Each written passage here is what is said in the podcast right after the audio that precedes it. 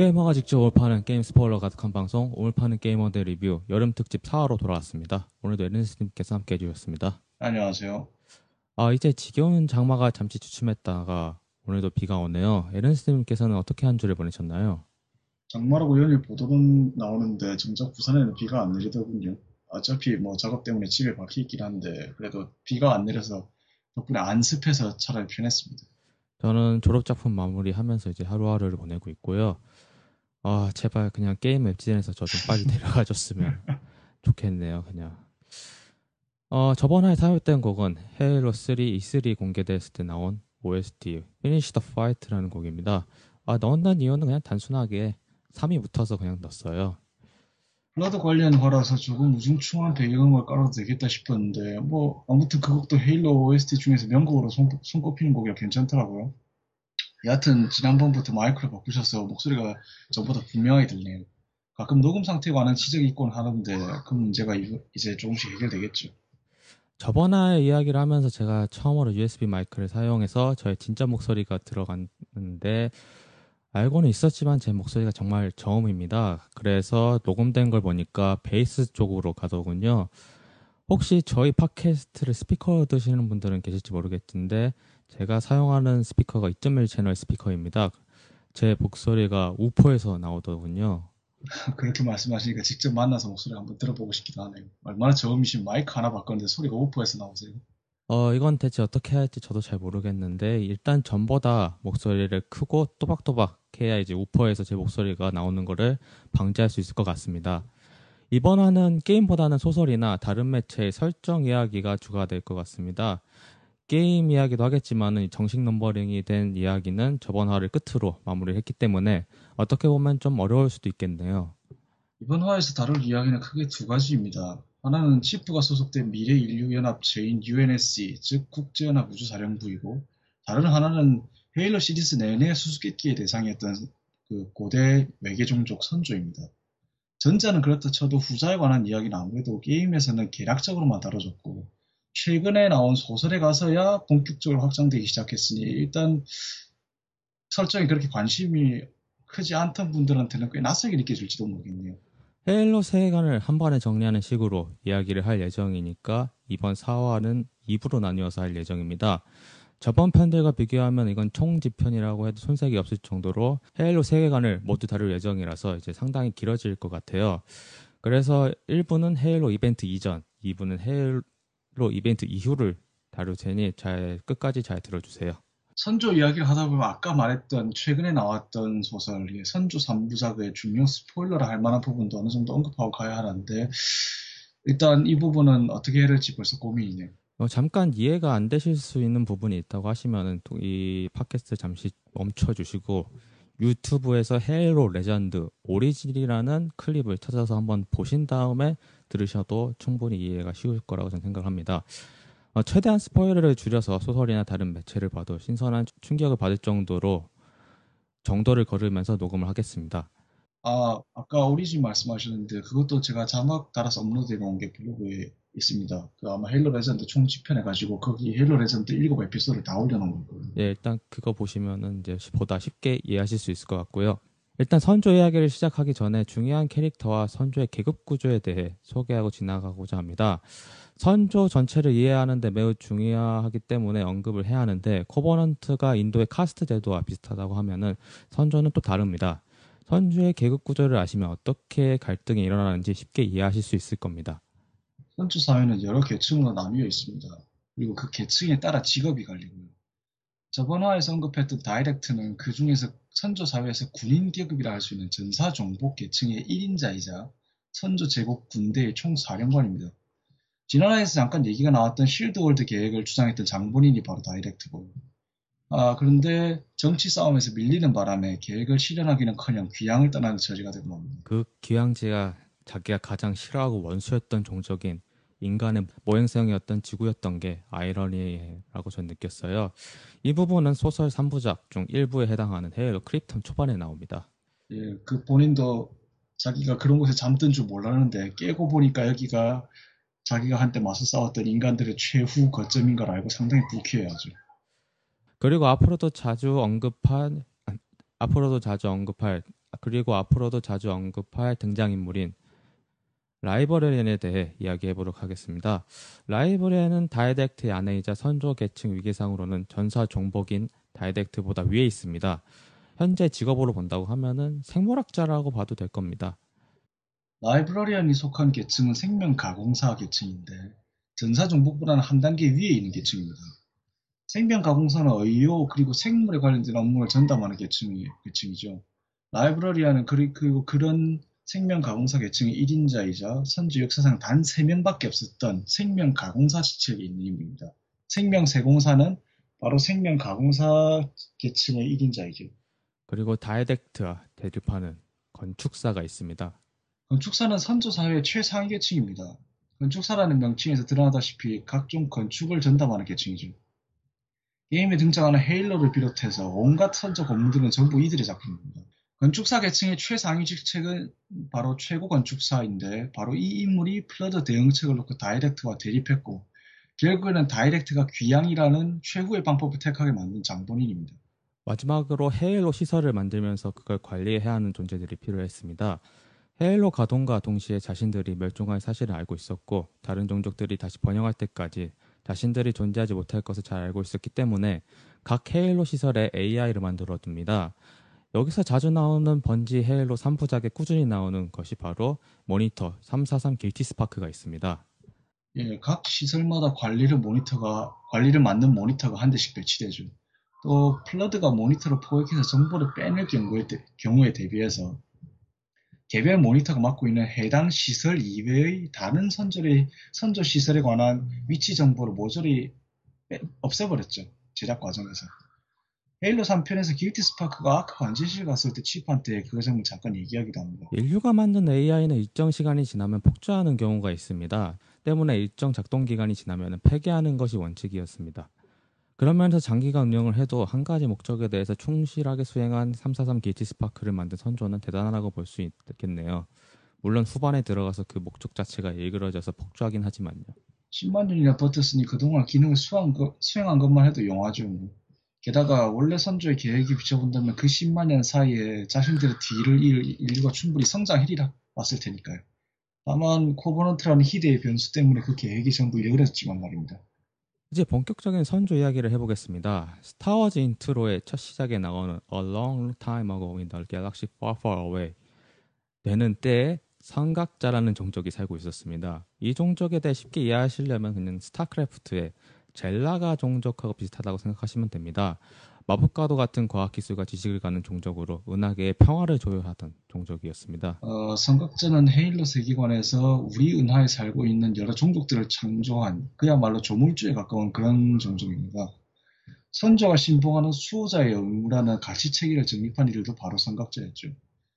성각자는 새로운 종을 만들고 실험을 하면서 자신들이 만든 종족이 수호자의 의무를 질 그릇이 되, 되는가 되지 않는가를 판가름 했고 그릇 그 그릇이 되지 않는다고 보면은 멸종시키고 다시 다른 종을 만들어 실험을 하고 이런 일을 무수히 오랫동안 반복해왔던 종족이죠. 그런 은하계의 평화를 조율하는 것을 종족으로 선조를 선택을 합니다. 선조 또한 놀라운 과학 기술과 지식을 가지고 있었기 때문에 그에 대한 자격이 충분했었습니다. 사실 자신들이 선택받았다고 생각했던 것이 선조의 착각이었죠. 삼각자는 어느 시점에선가 선조가 수호자의 의무를 지기에 부적합하다는 판단을 내렸고 이전에 그랬듯이 선조도 모조리 없애려고 했습니다. 그런데 선조가 이 같은 사실을 먼저 알아차리고는 반격이 나섰고 도리어 창조자인 선각자를 멸망시켰죠. 그리고 선각자는 선조 대신에 인간을 선택했다고 했죠. 인간 이야기가 나왔으니 일단 고대 인류에 관해서 이야기를 하고 넘어가야겠네요. 일단 이 부분부터 해야 되니까요. 선조 3부작 소설이 출간되기 이전까지만 해도 게임이나 헤일로 레전드 같은 영상 매체를 통해서 유추할 수 있는 현대 이전, 그러니까 여기서 말하는 현대는 26세기 UNSC 인류를 말합니다. 그 이전의 인류는 한마디로 우리가 그냥 일반적인 고고학 책을 통해서 아는 그런 수준이었습니다. 그야말로 혈거인 그 이상도 이하도 아닌 원시인이었죠. 그런데 선조 이야기가 소설로 확장되면서 사실 과거에는 오히려 선조에 필적할 정도로 강성한 그러니까 게임의 배경이 되는 26세기 인류는 아무것도 아닐 정도로 고도로 발달한 문명을 이루었던 종족이 바로 인류였음이 밝혀졌죠. 한꺼번에 다 하자면 너무 길어지니까 고대 인류에 관한 내용을 이야기를 하면서 차차 풀어나갈 겁니다. 아무튼 인간을 대신 선택했다라는 얘기로 돌아가서 엄밀히 말하자면 선조는 이제 터스니 인간도 간을 보려고 했었죠. 선각자가. 선조를 부적합하다는 판단을 내린 이후에 인간이 수호자의 물치기에 적합한지 그때 제대로 시험을 해보려고 했으니까요. 선조는 고대 인류가 은하계의 수호자가 되었다는 사실에 큰 불만이 있었습니다. 선각자는 그게 자신들의 열등감을 이기지 못한 분노라고 부르했죠. 그리고 그 분노를 이기지 못해서 상주자인 자신들을 멸망시켰고요. 아무튼 인류와 선조는 그렇게 사이가 좋지는 않았어요. 어쨌든 간에 그렇게 선각자가 멸망하고 선각자에 관한 역사는 선조들이 그저 신화 정도로만 받아들이게 될 정도로 오랜 세월이 흐른 무렵 플러드가 나타납니다. 플러드는 인간이 차지하고 있던 우주 권역에서 먼저 모습을 드러냈죠. 고대 인류는 플러드로 인해 종족의 존망을 걸고 고된 방역 작업에 들어갑니다. 고대 인류는 플러드를 플러드라는 이름은 사실 선조가 붙인 이름인데 고대 인류는 그걸 변이병이라는 명칭으로 불렀죠. 인류는 플러드를 상대하려고 맞불을 놓는 고육지계까지 동원합니다. 자신들의 체내에 파괴성 유전자를 심어서 플러드가 이 숙주를 감염시키면 플러드에게도 독이 퍼지는 그런 방식으로요. 이러한 과정에서 인류는 자신들이 점령한 행성을 거의 셋 중에 하나꼴로 잃긴 했는데 결과적으로는 플러드를 격퇴하는 데 성공했습니다. 하지만 그런 과정에서 입은 피해가 너무나도 막심했죠. 수많은 행성을 플러드에게 내어주다 보니 감염되지 않은 새로운 행성이 절실한 상황이 됐던 거죠. 그러다가 고대 인간이 선조의 영역에 침범하게 되었지요. 선조는 그것이 선, 선전포고라고 판단하여 고대 인류와 선조는 코버넌트 인간들처럼 지겨운 전쟁을 시작하게 됩니다. 어, 여기까지 보자면 인류는 단순히 플러드 격퇴 과정에서 입은 영토 손실 때문에 다급해졌고 그 바람에 이미 주인이 있는 행성을 건드리게 되, 됐다 이렇게 볼 수 있죠. 여기서 주인이 있는 행성이란 선조가 버티고 있는 것도 있었고 아니면은 선조들이 다른 종족을 살게 해준 행성인 것도 있었어요. 그런데 여기, 여기까지라, 여기까지 보면은 인류가 다급해서 침공을 벌인 거로 해석이 됩니다. 하지만 헤일로 4편에서 삽입된 도메인 터미널을 통해서 또 새로운 사실이 드러났거든요. 인류가 선조 행성을 침범한 것은 단순히 영토를 확장하려는 야욕 때문만이 아니라 감염된 행성을 정화하기 위한 목적도 포함되어 있었다는 거죠. 어, 선조는 플러드의 존재를 인류와 전쟁을 벌인 이후에 알아차렸고 그 전에는 까마득히 모르고 있었습니다. 그런데 까마득히 모르던 그때도 이미 일부 선조 권역에는 플러드가 침투한 상태였죠. 하지만 원래 서로 사이가 좋지 않았던 까닭에 인류가 이를 경고한다 한들 선조가 오히려 무슨 계략을 꾸미는 것은 아닌가 의심할 것이 뻔하고 또 그렇게 알리는 사이에 플러드가 더 확산되어서 손을 쓰기 어려워진다는 판단 하에 인류는 일단 감염된 행성은 선조가 살고 있는 곳이라 해도 가차없이 다 쓸어버렸습니다. 여튼 이런 이면의 상황을 모르다 보니까 선조가 보기에는 그렇잖아도 전부터 사이가 좋지 않았던 이웃이 앞마당에 쳐들어와서 벽을 허물고 있는 것처럼 보였을 겁니다. 그러니 아예 이 왕 이렇게 된 거 전면전에 돌입한 거죠. 헤일로 3편에서 엘리트 함선이 지구의 아프리카에 빔을 쐈던 것은 유리화하기 위한 것이 아니라 플러드의 오염을 제거하기 위해서였습니다. 결국 플러드도 유기체라서 이제 열에 약할 수밖에 없어요. 저번 화에 아비터가 치프를 구출하기 위해 들고 온 화염 방사기도 같은 이유였죠. 아, 그 헤일로 3편에서 나온 그 유리화가 잠깐 나왔으니 말인데 많은 분들이 거기서 엘리트들이 지구의 절반을 불태운 걸 아실 겁니다. 그 한글판에서 후드 제독이 엘리트 함장 자네도 지구의 절반을 불태우지 않았나라고 하는데 사실 그 지구에 해당하는 원문이 continent예요. 대륙이죠. 그리고 왜 대륙이라고 했냐면은 거기서 치프, 치프와 엘리트 연합이 서로 싸우고 있던 곳이 아프리카 일대였어요. 아프리카 케냐 일대였죠. 근데 그 케냐 일대에서도 중공업 단지가 있던 그 보이 일대, 감염된 코버넌트 함선이 떨어져서 플러드 확산 사태를 일으켰던 그곳이거든요. 그러니까 그 아프리카의 그 작은 일부분을 불태웠는데 후드 제독은 그걸 과장해서 아예 대륙 절반이라고 했고 그게 번역되는 과정에서 더 뻥튀기 돼서 아예 지구의 절반이 됐죠. 사실 코버넌트도 유리화를 할 수는 있지만 그 유리화를 그렇게 행성 전역에 그렇게 단시간에 할 수 있는 능력은 없어요.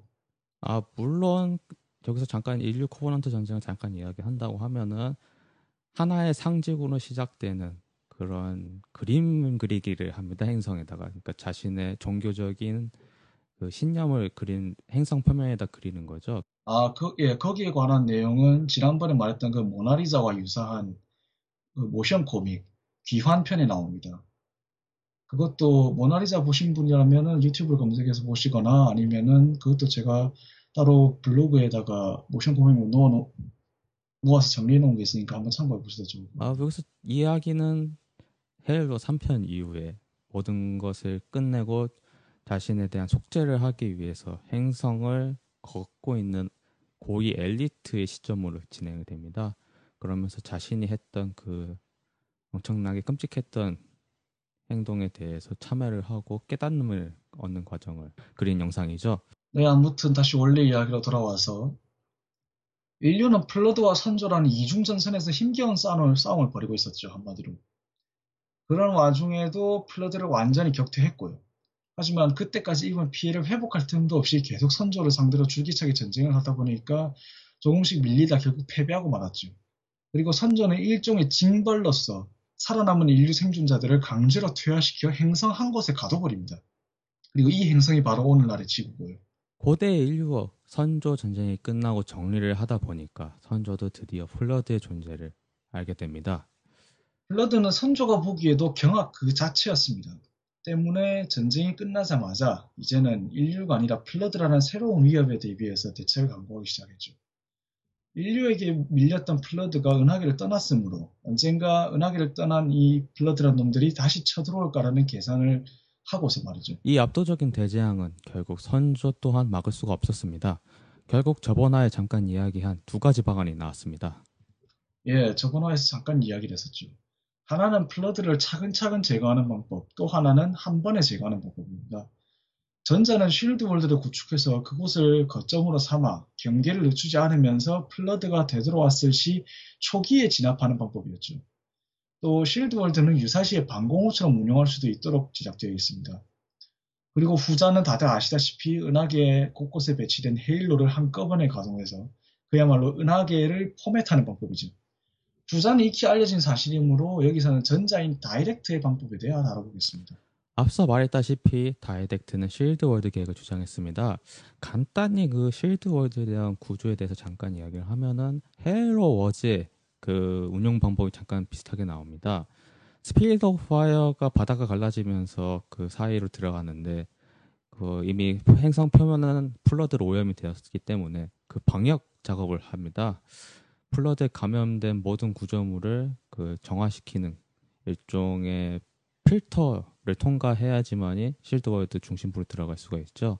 그 이후에 다양한 거의 헤일로와 비슷한 시설이 행성 그 안에 있어서 충분히 방어를 하면서도 살아남을 수 있는 그런 구조를 만들어 놨습니다.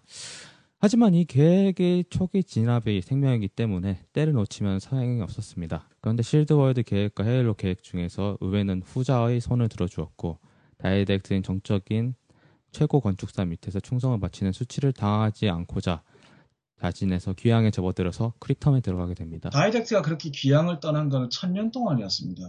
그리고 그 천년 사이에 선조 전개는 큰 변혁을 거치게 되죠. 헤일러라는 희대의 구조물을 건축하기 시작하면서 최고 건축사를 비롯한 건축사 계층은 어마어마한 부를 거머쥐고 막강한 영향력을 행사하기 시작했습니다.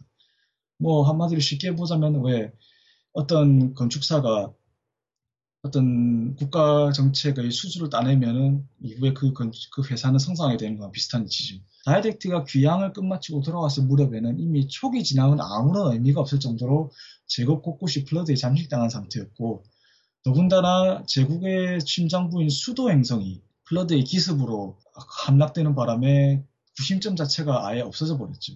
다이댁트가 되돌아왔을 무렵에는 이미 초기 진압은 아무런 의미가 없을 정도로 제국 곳곳이 플러드에 잠식당한 상태였습니다. 거기다 설상가상으로 선조 전개 주요 인물들이 모두 모인 가운데 플러드가 선조 제국 중심부인 수도 행성을 총공격하는 바람에 기존에 있던 정치 세력이 거의 다 와해되고 그 이전에 신생의회가 새로 생기긴 하는데 구심점 역할을 거의 못합니다. 거기다가 기존의 함대와 병력을 동원하려고 해도 지난 천년간 선조의 군사력을 담당하던 전사 종복 계층들이 건축사들의 농간으로 인해서 약화될 대로 약화된 상황이었기 때문에 그러기도 여의찮았고요. 결국 이로 말미암아서 헤일로를 가동하는 말 그대로 자살이나 마찬가지인 그 극단적인 해결책이야말로 플러드를 상대할 유일한 대책으로 떠오르게 되죠. 어, 뭐 간단히 스토리가 비슷한 게 바로 스타크래프트 1의 아이어에 떨어진 오버마인드가 생각이 나네요. 어, 하지만 저그하고 플러드랑 다른 점, 플러드는 그 스스로 지능과 그 기술을 획득해서 역으로 쓸 수가 있습니다. 그래서 플러드에 감염된 비행체가 나와서 스스로 워프가 가능할 정도로 상당히 무서운 게 바로 플러드의 위력이죠. 어, 다시 이야기로 돌아가서. 하지만 다이댁트가 그런 결정을 반대하면서 끝까지 뜻을 굽히지 않았습니다. 그리고 여기서 꺼내는 그 카드가 바로 자신과 자신의 계층 그리고 선조 제국의 존망을 이렇게 위급한 상황으로 내몬 정적 세력인 건축사 계층이 만든 작품이 바로 컴포저였습니다. 예, 컴포저는 343에서 만든 최신작 헤일로 4편에서 나옵니다.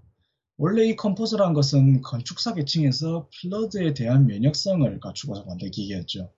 플러드에 감염된 희생자를 전자 데이터로 환원시켜서 그 과정에서 플러드 형질을 제거하고 다시 원래 육체적으로 깨끗한 형태로 복구시키는 식으로.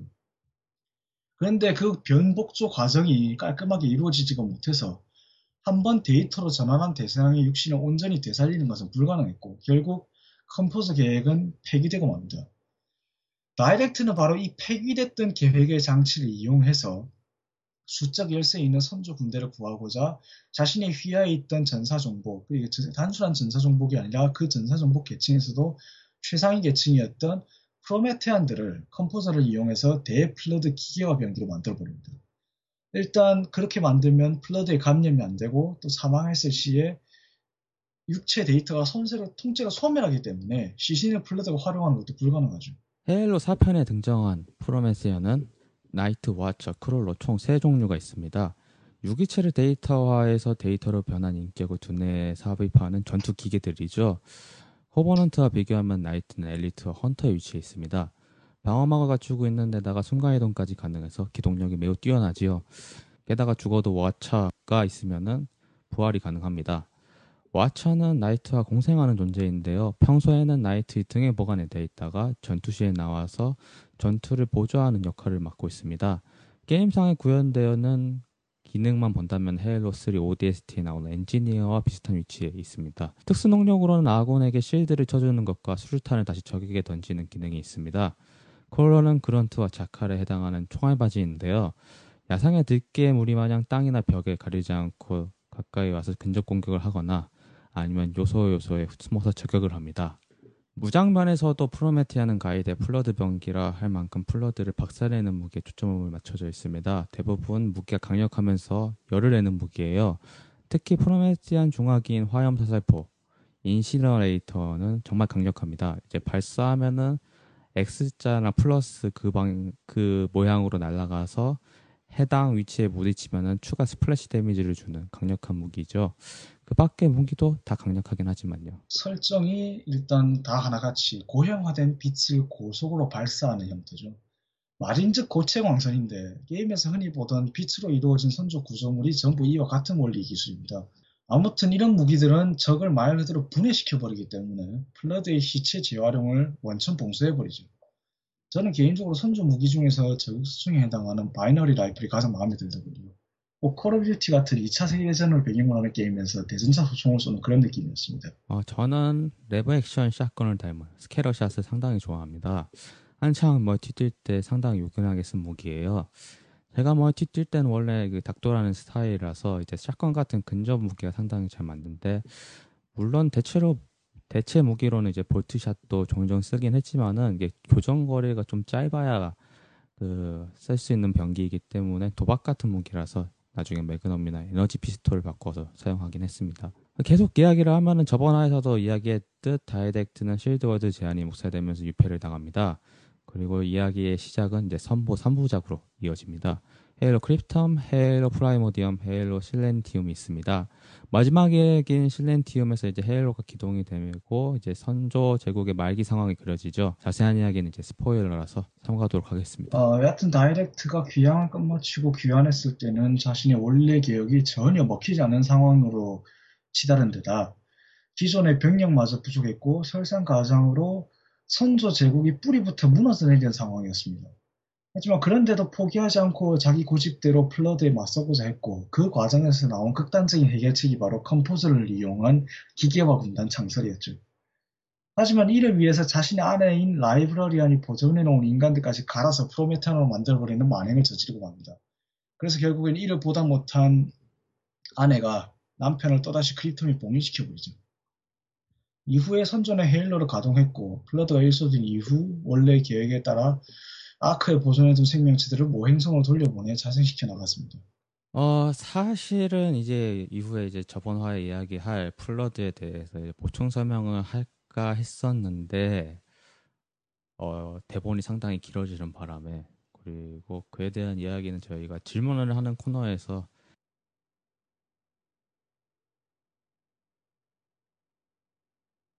5화에 다시 풀어서 이야기하려고 합니다. 어, 사실은 이, 이 사이사이에 대한 이야기가 빠져있다고 생각하시는 분들은 어, 간단합니다. 이게 소설에 대한 이야기가 자세히 설명은 되어 있기 때문에 음. 이 소설을 읽지를 못하면 이해하기 힘들어요. 아무튼 선조 이야기를 하면 여기까지 설명하면 대략적으로 끝이 나겠네요. 일단 플러드에 관한 이야기를 더 하면 좋긴 하겠는데 그게 상당히 직접적인 스포일러고 또 상당히 큰 이야기라서 아까 말씀하셨다시피 내용이 더, 더 길어질 테고. 이게 사실은 소설에 대한 직접적인 스포일러이기 때문에 저희가 더 자세하게 이야기하기에는 곤란할 뿐만 아니라 UNSC 부분이 상당히 길어졌기 때문에 그거에 대한 이야기를 하기 위해서 여기까지 일단 간단히 이야기를 하고요. 플러드에 대한 보충 이야기를 사실 어, 선주 이야기를 끝으로 더 추가로 할까 생각을 했었는데 어, 질문에 대한 이야기가 별로 들어오질 않아서 마지막 화인 5화에 질문을 하는 식으로 추가 이야기를 하도록 하겠습니다. 어, 그럼 이제 선주에 관한 이야기는 이렇게 일단락 됐고 4화 2부에서 이제는 UNSC에 관한 이야기를 새롭게 이야기할 예정입니다. 이상 게이머가 직접 몰입하는 게임 스포일러 가득한 방송 몰입하는 게임의 리뷰 헤일로 특집 4화 1부 마치도록 하겠습니다. 이어서 2부 들어주세요.